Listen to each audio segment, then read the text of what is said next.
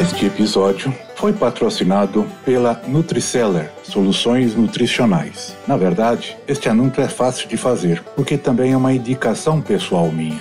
Apresentado pelo Nelson Schreiner Jr., a Nutriceller fala sobre as inovações e as tecnologias dos fertilizantes. Sua missão é proporcionar a máxima produtividade e economia ao produtor rural, oferecendo produtos de alta qualidade e tecnologia.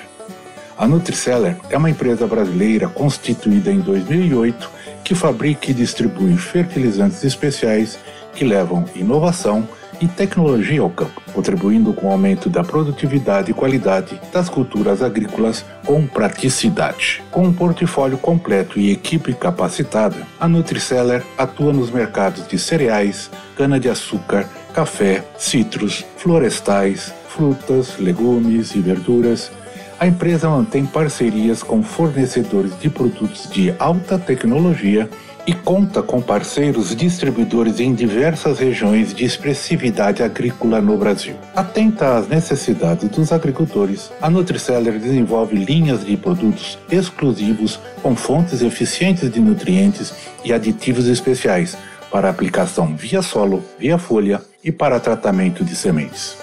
Saiba mais Acesse www.nutriceller.com.br. Você está no podcast Academia do Agro, dedicado à competitividade do agronegócio brasileiro, com abordagem de temas que fazem parte do seu cotidiano, trazendo dicas e sugestões para o seu trabalho. Vamos juntos!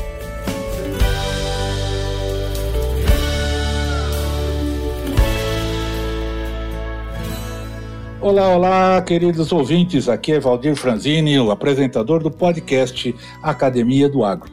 E hoje nós temos um tema bastante interessante a tratar e que é sobre controle de pragas. Quando a gente fala pragas, vamos incluir aí doenças, vamos incluir, incluir insetos, entomologia, vai estar tudo misturado no mesmo balaio. E, e aqui no Brasil, a gente sabe, quando se fala em controle de pragas no Brasil, o agricultor, de um modo geral, ele pensa em agroquímicos. Isso é cultural. É uma cultura arraigada no brasileiro que sempre foi muito difícil de mudar. Nós sabemos disso. E o Brasil tem um tipo de agricultura que não é fácil para se fazer o que eles chamam de controle biológico, manejo biológico, pois são grandes áreas e com plantios sucessivos de diferentes culturas. As pragas se sucedem e aumentam sua população local, né, sem precisar migrar para outras culturas. Então, assim como o país, o Brasil, é um país líder em agricultura tropical, pode se tornar líder em controle biológico para regiões tropicais.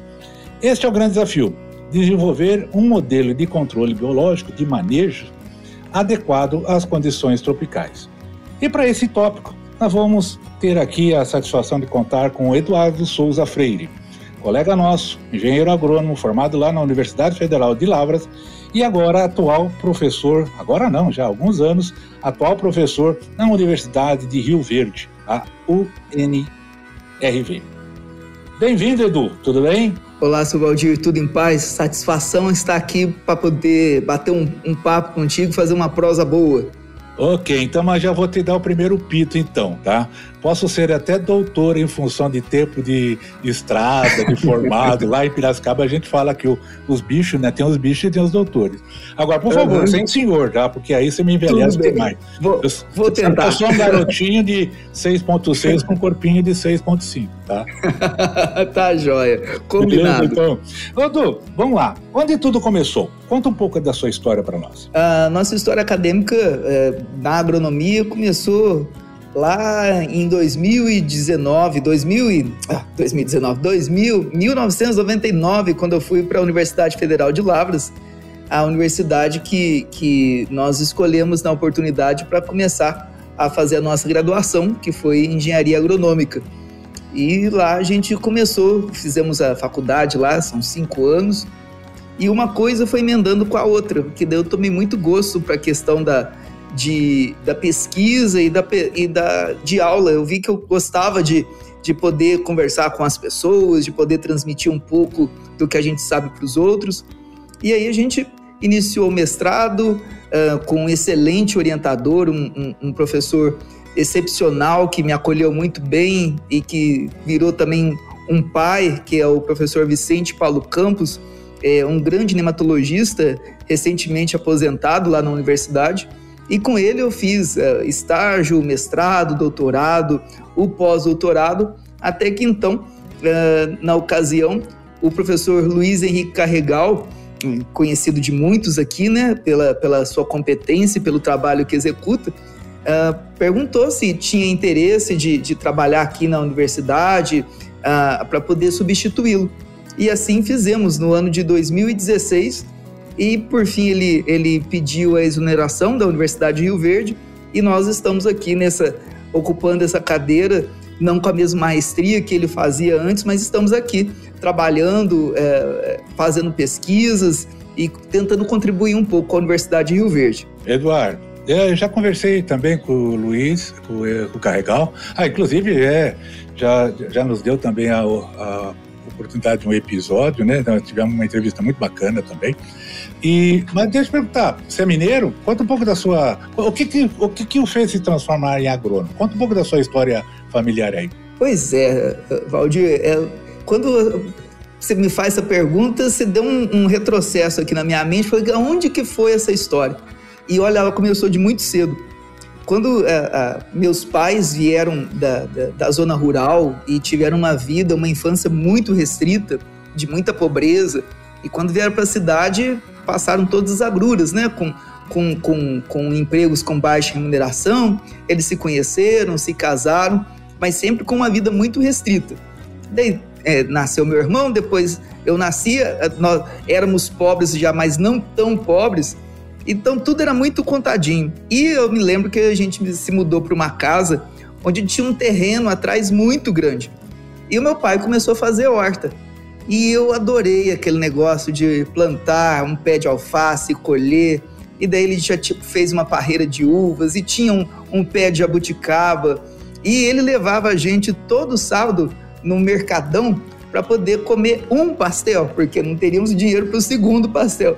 Um pastel, um para mim, outro para meu irmão, e dividíamos um guaraná da região que chamava Cotuba, isso lá em São José do Rio Preto. E, e daí no final ele comprava um pintinho para mim, que tinha um, um, um, rapaz que vendia pintinhos assim é, na calçada e eu tinha direito a comprar um pintinho. E toda semana um pintinho, um pintinho, daí você pode imaginar como é que virou lá em casa, né? A, a granja, minha mãe já brigando com meu pai, com aquele tanto de, de, de, de frango lá em casa, e eu tinha a horta no fundo da, de casa, eu tinha meus frangos que eu chegava, eles assentavam tudo comigo, era uma festa, e na frente nós tínhamos um jardim muito grande e eu virei um, um, um ladrão de mudas. Para onde eu ia, eu roubava mudas. Então, quem cuidava do jardim, é, claro, né, nas limitações de uma criança, quem cuidava da horta e quem cuidava dos frangos era, era eu. Só que eu cuidava tão bem dos frangos que teve uma vez, era na Copa do Mundo ainda, na Copa do Mundo de 86. Assim dizem, diz meu pai, diz meu irmão, mas eu não me recordo disso eles disseram que eu cheguei chorando, o Brasil estava jogando e tal. Falou, pai, é, é, os pintinhos não estão mais fazendo nada, eles estão tudo roxo. O que aconteceu? Daí meu pai foi lá ver.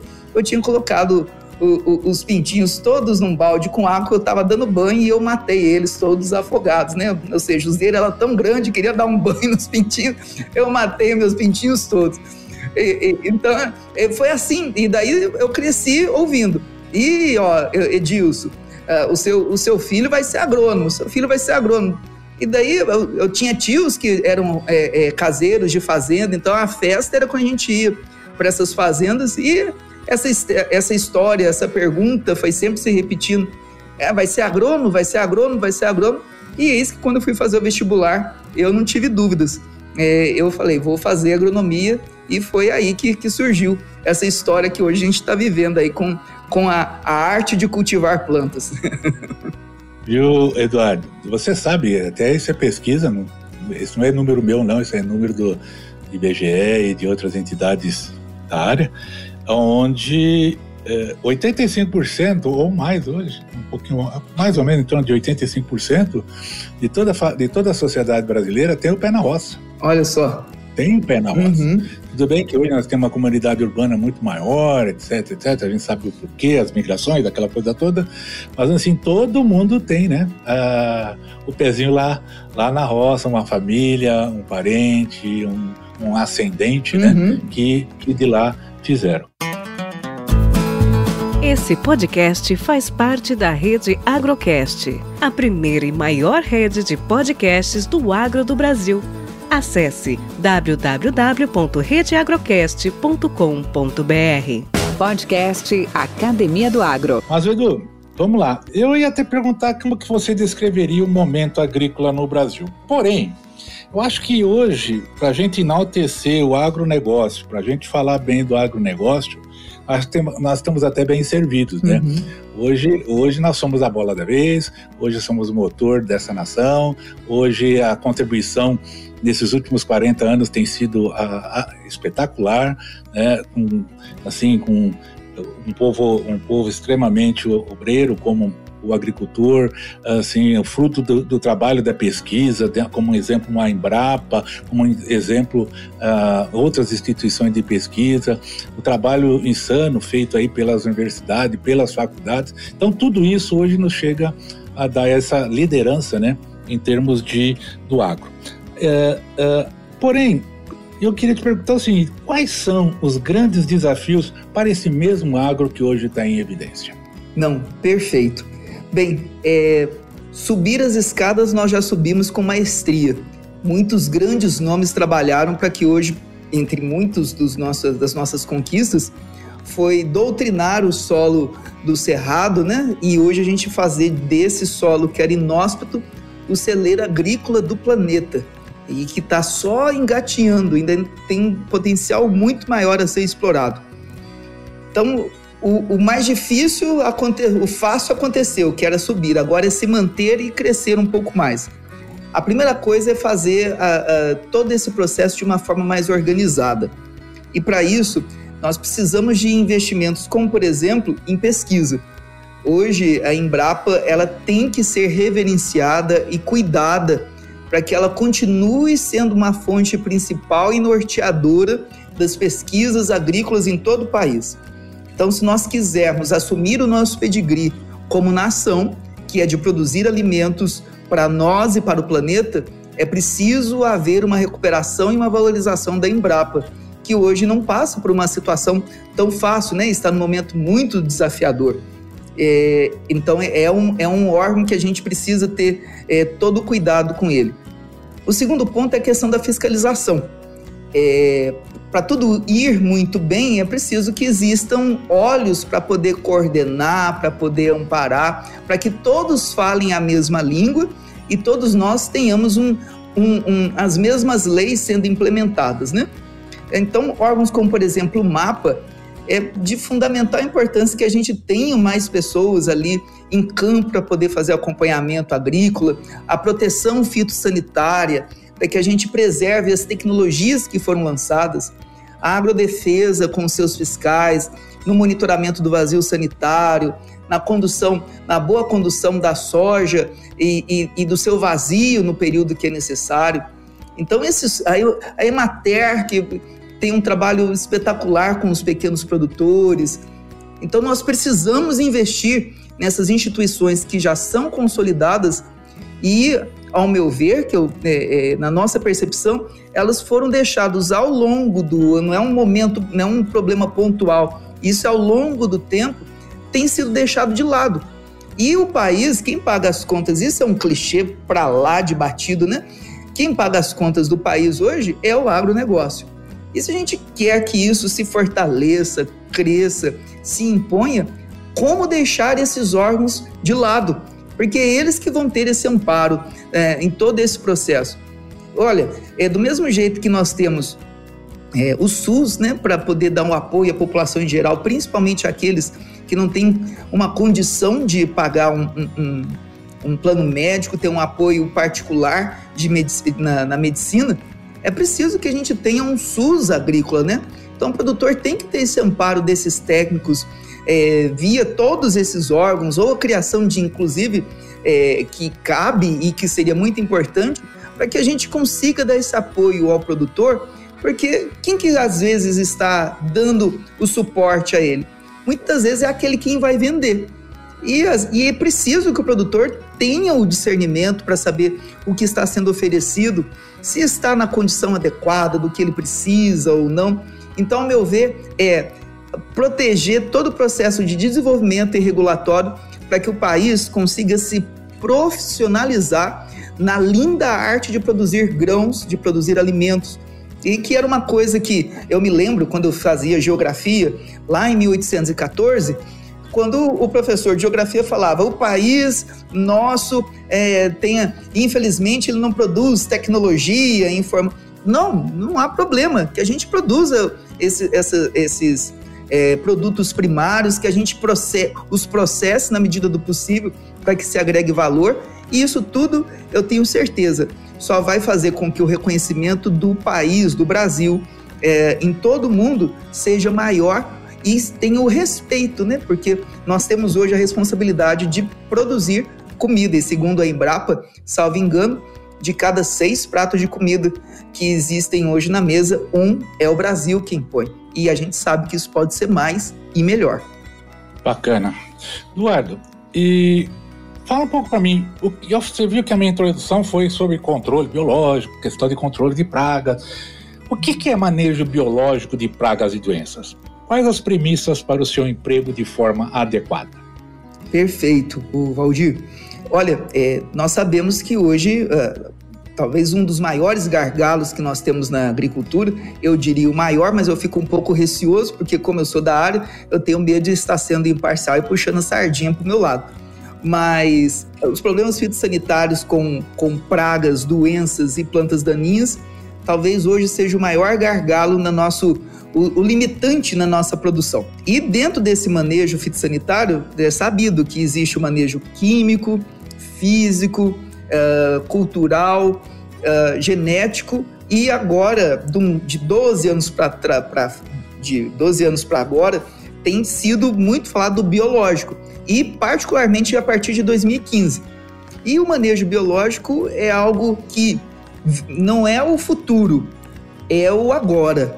É, uma, é, um, é um mecanismo, é uma ferramenta extremamente importante e que ela tem que se integrar com as outras ferramentas. As ferramentas têm que conversar entre si. E hoje, infelizmente, tem muita gente falando de biológico, mas ferindo as suas premissas, os seus princípios, fazendo com que, às vezes, o produtor compre gato por lebre. Mas qual que é o conceito de manejo biológico? É você utilizar um ou mais micro-organismos para poder controlar um agente que cause danos, seja de um patógeno que cause doenças ou pragas. Hoje, nas plantas daninhas, o controle biológico ainda está muito incipiente, mas parece que nos próximos 3, 4 anos a gente vai ter novidades muito interessantes, mas hoje ele é incipiente ainda.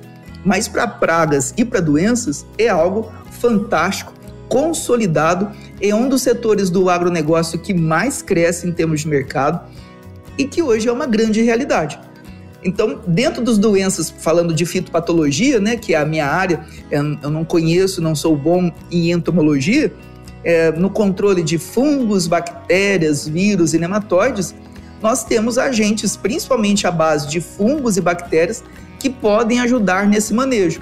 E se integrando com outras práticas, o ganho que o produtor vai ter no final é algo muito interessante, desde que se respeite quais são os pontos do controle biológico que é preciso observar antes de comprar qualquer produto.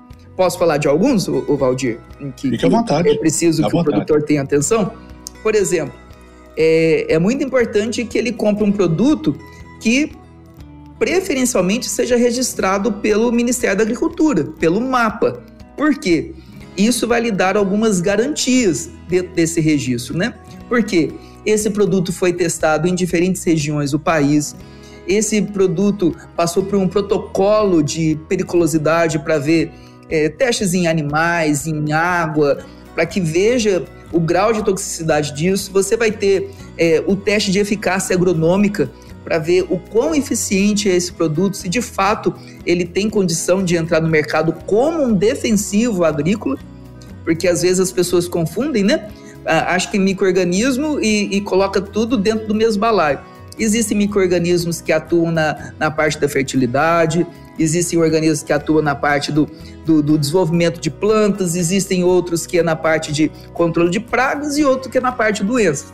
Então é muito importante que se tenha registro para que tenha ali uma regulação por trás, uma garantia para o produtor que diante de tantas agruras, né, fazer um investimento, colocar lá no solo e que pode às vezes faltar água ou ter muita água e não ter sol e você ainda não ter a garantia de um produto que vai lhe dar um retorno, é arriscar demais, né?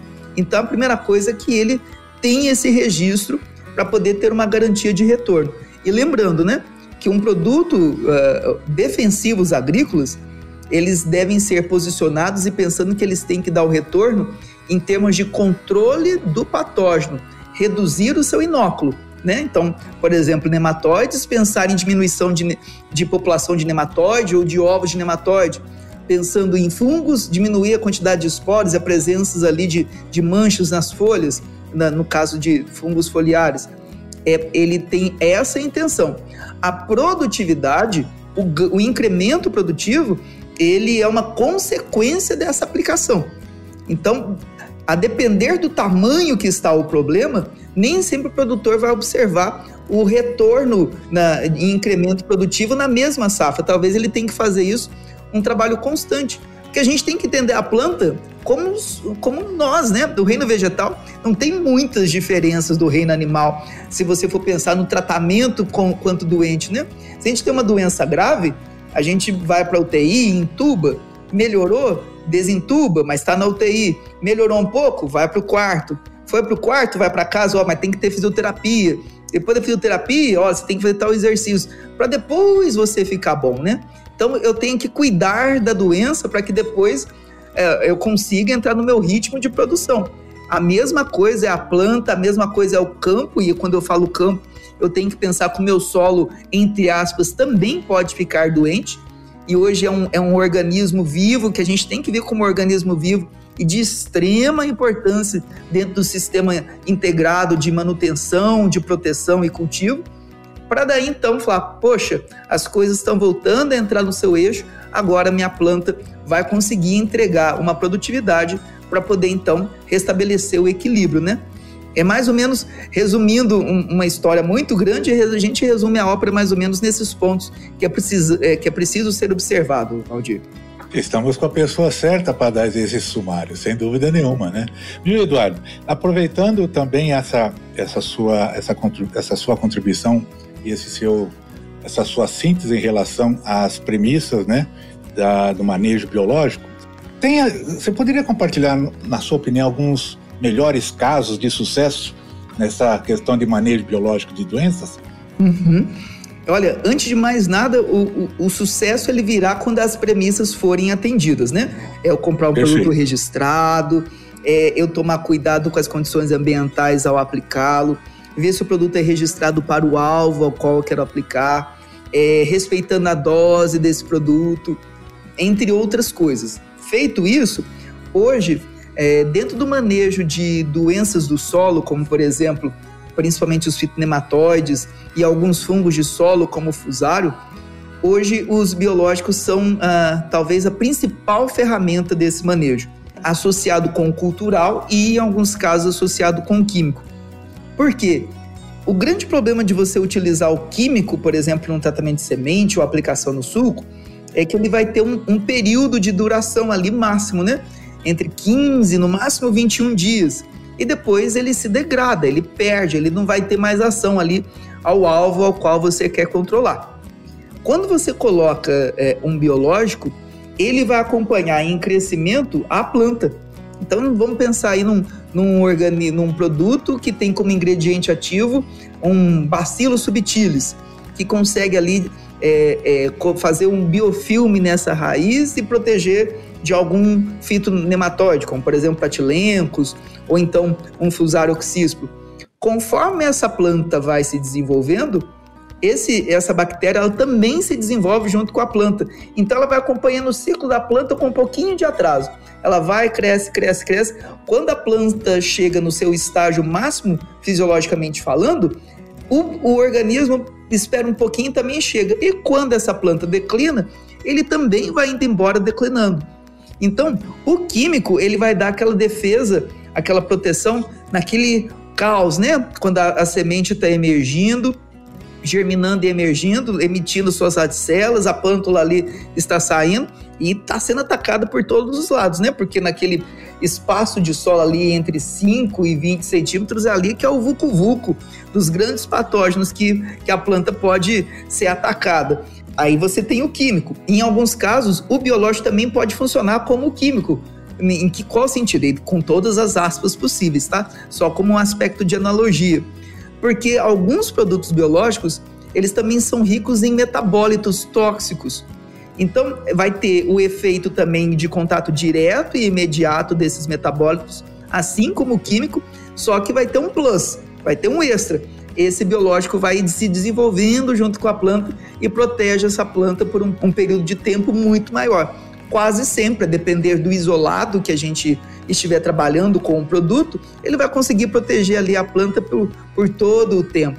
E isso é um ganho fantástico. E isso é uma coisa importante se ver, sabe, Valdir? Que às vezes a pessoa acha que é ou químico ou biológico. Não, não, não, não, não são coisas, aproveitando aí, né? Não é Corinthians ou Flamengo. As coisas têm que andar juntas. Então, o maior amigo do químico é o manejo biológico. Agora, a gente só tem que tomar um cuidado pequeno, é, é, mas fundamental. É saber da compatibilidade desse produto biológico com o químico para você não aplicar defunto, que senão daí tem que fazer reunião mediúnica para poder evocar lá o, o, os espíritos das bactérias e dos fungos que morreram. Então é fundamental de que a empresa na qual você, você é produtor, você é consultor, engenheiro agrônomo, quando você for comprar o produto biológico, é de extrema importância de que você exija da empresa da qual você está adquirindo o produto uma tabela de compatibilidade e ver se os produtos das, que você está utilizando aí na, no seu TS ou na sua calda de pulverização são compatíveis a esse biológico. E, inclusive, biológico contra biológico. Que, por exemplo, tricoderma com bolvéria não se bica né? É, é, é, um, o tricoderma vai detonar o, o, a bolvéria. Então a gente tem que ter toda essa condição de ver a compatibilidade do biológico com os outros produtos para que todo mundo funcione e expresse o seu melhor potencial. E você, produtor que estiver investindo nesse, nessa, nessa tecnologia, consu, consiga usufruir ela no, no seu máximo, né? Podcast Academia do Agro. Eduardo, vamos falar um pouco agora do professor, do pesquisador Eduardo Freire. Conta um pouco da. Como é que nós estamos na foto? Conta um pouco das suas atividades atuais, o que que, como é que está caminhando aí os seus, seus estudantes, os seus pós, seus pós-graduandos, como é que está é, essa evolução junto à universidade? Olha, eu digo que trabalhar na Universidade de Rio Verde é um privilégio. Primeiro, pela sua localização, nós estamos numa cidade onde tudo acontece, é uma vitrine espetacular, com grandes empresas, com uma grande cooperativa, com grandes grupos. Então, é, é, é ministrar aula, trabalhar com pesquisa, onde tudo acontece, torna as coisas assim extremamente fáceis. Então, no primeiro lugar, a localização. O segundo é o que a própria universidade nos permite fazer, né? Porque é, dentro da universidade nós temos muito todo o embasamento, todo o amparo para poder desenvolver essa pesquisa e conseguir trazer tecnologias.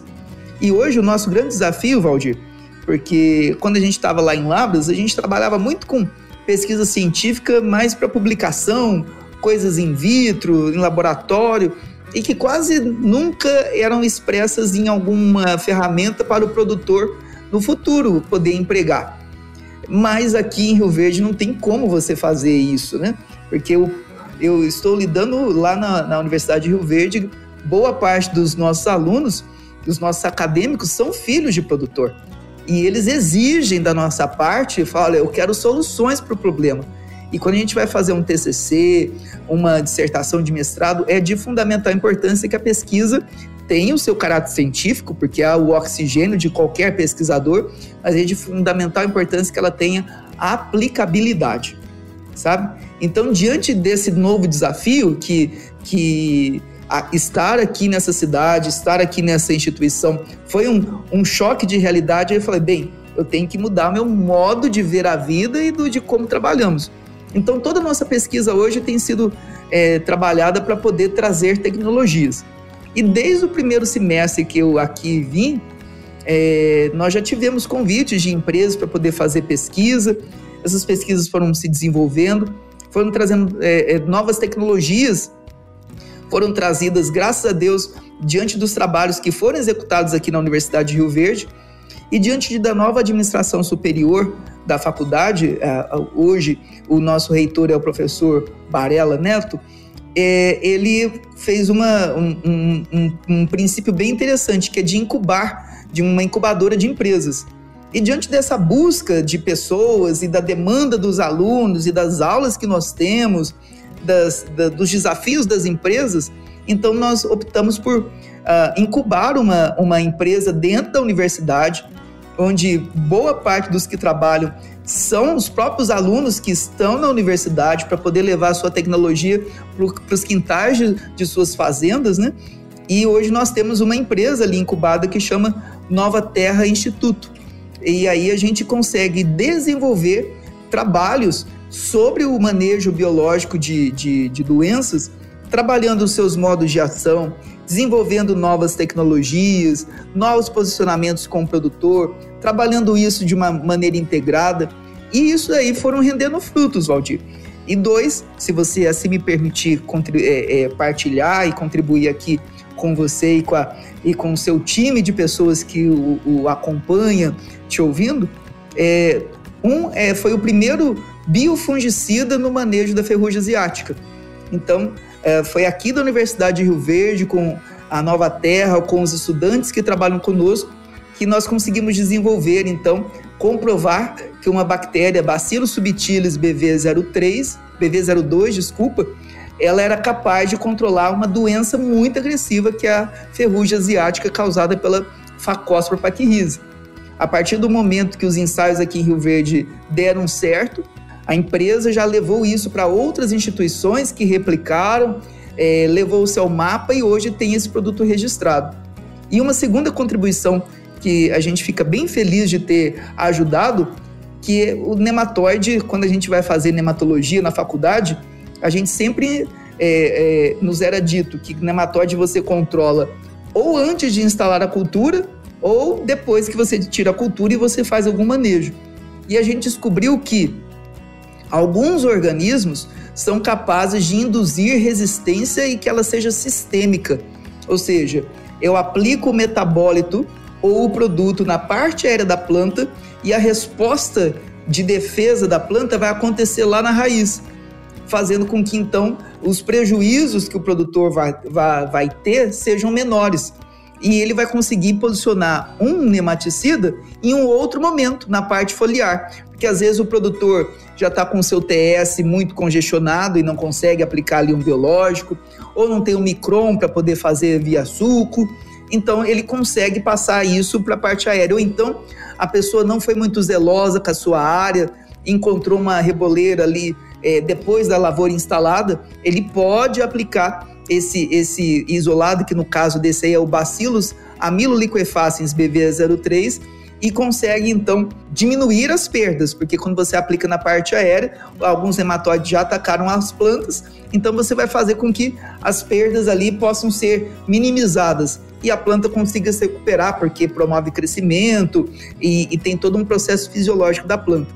E é dentro desse processo, é trabalhando com, com filhos de produtores, grandes produtores conhecidos, e isso dá uma, uma satisfação, rapaz, que é, é sem fim. Trabalhar com pesquisa com pessoas que vão levar isso para suas casas e principalmente coisas que podem ser aplicadas diretamente para o produtor que já tem tanto pepino para poder resolver, tantos desafios e você conseguir falar, ó, oh, produtor, meu amigo, estou te oferecendo uma ferramenta aqui adicional. Considere mais essa proposta aí diante das muitas coisas que você pode fazer para alcançar o teto produtivo da sua área, da sua região e ter um, um, um exercer sua profissão com mais tranquilidade, porque quem é, ser agricultor é coisa de cardíaco, né? É, é emoção na, no pé da botina, na ponta da botina, nossa mãe. Edu, que, que você faria diferente se estivesse começando hoje tudo novamente? Esse Valdir é filosófico. Não, eu né? vou mudar, vou até te ajudar, certo? Ah. O que, que você recomendaria aos nossos ouvintes, aqueles que estão iniciando ou querem se iniciar na área, uh, que eles não devem fazer? Não. Qual que é mais fácil? Aí você responde agora. é, voltando lá atrás, é, eu vejo que quando a gente iniciou essa caminhada foi tudo muito às cegas, né?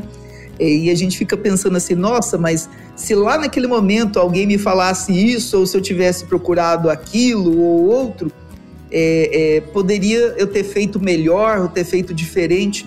Mas talvez na vida, a grande beleza da vida, da nossa história, né?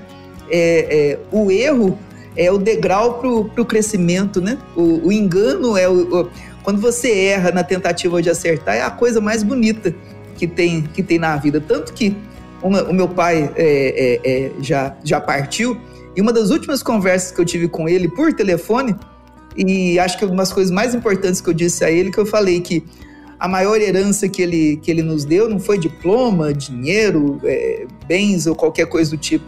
Ele e minha mãe, claro, né? A dona Paula, que eu vou, certamente vai escutar aqui esse podcast, é, foi a, a pobreza. E viver bem na pobreza. Isso daí é de um valor inestimável. Então, é, ou seja, no pouco você quando você vive bem no pouco, pode vir o que for, o, o intermediário, o muito, sempre vai ser ok, porque você sempre vai ter o necessário para viver aquela, aquele momento, né? aquele presente. Então, a grande riqueza hoje da vida, eu vejo que é ter o necessário para poder fazer o que eu preciso fazer naquele momento. Então, Valdir, era só mesmo assim, que muitos erros cometerei ali para frente, mas que siga cometendo os erros, mas que eu sempre esteja com a mente que o meu erro sirva para que isso seja um crescimento. Agora, se a você que está nos ouvindo gostaria de um, um adicional aí, como se fosse um estilo, que às vezes, muitas vezes, a, a, pode estar um estudante aí que está penando para poder conseguir formar, que tem alguma disciplina complicada, ou alguém que está na sua profissão num quadro que pode estar tá um pouco mais desafiador, é simplesmente ter amor. Se o que você está fazendo lhe falta esse combustível, é preferível que você se retire e consulte o seu coração para ver aonde que você tem que estar e fazendo o quê. E não fazendo o que, o que você gosta, mas fazendo o que é preciso que você faça, né? Dentro da sua tarefa de vida. Então é mais ou menos assim, Valdir. Os tombos todos foram maravilhosos porque o que nós seja o que nós tenhamos hoje, eles ajudaram aí numa construção de, de, de crescimento. Nós já estamos chegando nos nossos finalmente aqui, né? Quero novamente eh, ressaltar aí a importância da, da sua comunicação. A, já te falei minha satisfação de tê-lo aqui participando e também informar que a academia do agro é uma arena aberta, tá? Com certeza teremos muitos muitos outros tópicos mais específicos ou menos específicos para comentar. E eu gostaria de dar toda essa liberdade. Já fica aqui o convite expresso de novas participações suas. Inclusive, já te dei algumas sugestões uhum. né, em relação ao Crônicas do Agro. Temos até alguns temas aí que a gente pode até especificar melhor e espero poder contar com a sua participação. Mas por como última pergunta e até como encerramento do nosso bate-papo, de tudo isso que nós conversamos agora nessa entrevista, o que, que você acha, o que, que você recomenda que os nossos ouvintes tenham de síntese? Como você resumiria esse nosso papo? Ok. Bem, diante da parte que é da parte pessoal, né, do Eduardo como, como pessoa que você abordou é, bastante isso e te, e te agradeço por esse cuidado, né, porque hoje nós estamos numa sociedade onde a gente está esquecendo que existem pessoas, né? Existem indivíduos que têm sonhos, que têm planos. E hoje nós estamos vivendo uma situação tão triste como sociedade, né? Onde a gente está se vendo como inimigos, eh, de forma separatista. E que bobagem, né? Nós somos uma única família dentro de um grande planeta e que a gente deveria ver a todos iguais. Então, a primeira, na questão pessoal, a você que está nos dando a honra de ouvir até agora, é, faça tudo com, repito, faça tudo com, com amor, sendo o seu, seu guia em tudo que você vai fazer. Isso é muito importante. Agora, quanto à questão agrícola, além de que tem que ter o amor também na ponta da botina, é, que a gente fique atento para fazer todo o processo de uma forma muito muito adequada, viável economicamente falando, mas que se proceda tudo que eu estou aplicando, seja na parte de fertilidade, na parte de fitossanidade, na parte genética, que nós tenhamos atenção de que nós estamos, se estamos protegendo as tecnologias, se isso está sendo feito da forma adequada, se você está fazendo bom uso do seu, do seu, do seu recurso financeiro, para que hoje, porque a responsabilidade de alimentar pessoas, alimentar uma, um planeta, é de uma responsabilidade absurda. E que infelizmente a gente ainda como nação nós não despertamos ainda da importância do produtor, da importância daqueles que trabalham com água. Então, meu amigo, que seja lá de qual área você for, ou ainda você nem esteja ainda se preparando para isso, que você leve isso daí com, com, com um, um propósito de vida. Alimentar pessoas é trazer paz, é trazer tranquilidade e trazer um, uma perspectiva de um mundo mais harmônico e que a gente consiga fazer isso tudo com muita sabedoria e quando for usar o biológico, não esqueçam as premissas para que a gente conserve essa tecnologia sempre. Obrigado, Eduardo. A todos os nossos ouvintes agradecemos aí a, a, a audiência e ó, ajuda nós, viu? Todos que estão ouvindo aí, ó, Uh, compartilhe o, o, esse episódio com seus pares, com seus amigos. Obviamente, se vocês gostarem. Se não gostarem, manda uma mensagem para mim. Pode mandar uma mensagem para o Eduardo também, para nossos participantes aqui, que a nossa ideia é sempre melhorar. E, e como disse o próprio Eduardo há pouco, né, é, é, não é porque a gente tropeçou que a gente não vai levantar, muito pelo contrário. É em cima dos tropeços que a gente chega mais rápido no nosso, no nosso finalmente. Então, por favor, fiquem à vontade, mantenham, mandem seus comentários, suas perguntas, suas dúvidas e todas as informações em relação a contatos meus ou do Eduardo vão estar na descrição do podcast, dentro lá do que nós chamamos de WebNote. Então é só é só acessar e estamos aqui sempre à disposição. Eduardo, grande abraço para você, novamente obrigado. Obrigado mais uma vez, Valdir, e um abraço para você que nos ouve. Fique com Deus. Nutriceller Soluções Nutricionais. A linha mais completa de fertilizantes convencionais para o país. Composta por macro e micronutrientes e também aditivos para aplicação via solo e folha, gerando assim maior produtividade, qualidade e praticidade ao agricultor. Nutriceller Soluções nutricionais inteligentes e eficientes, sempre atenta às necessidades dos agricultores. Com temas expressivos e dinâmicos, esse intercâmbio semanal visa oferecer um melhor desenvolvimento em suas habilidades profissionais e nas atividades e práticas do seu cotidiano. Somos da Academia do Agro, o podcast para todos aqueles apaixonados pelo agronegócio. Te aguardamos no próximo episódio. Até lá!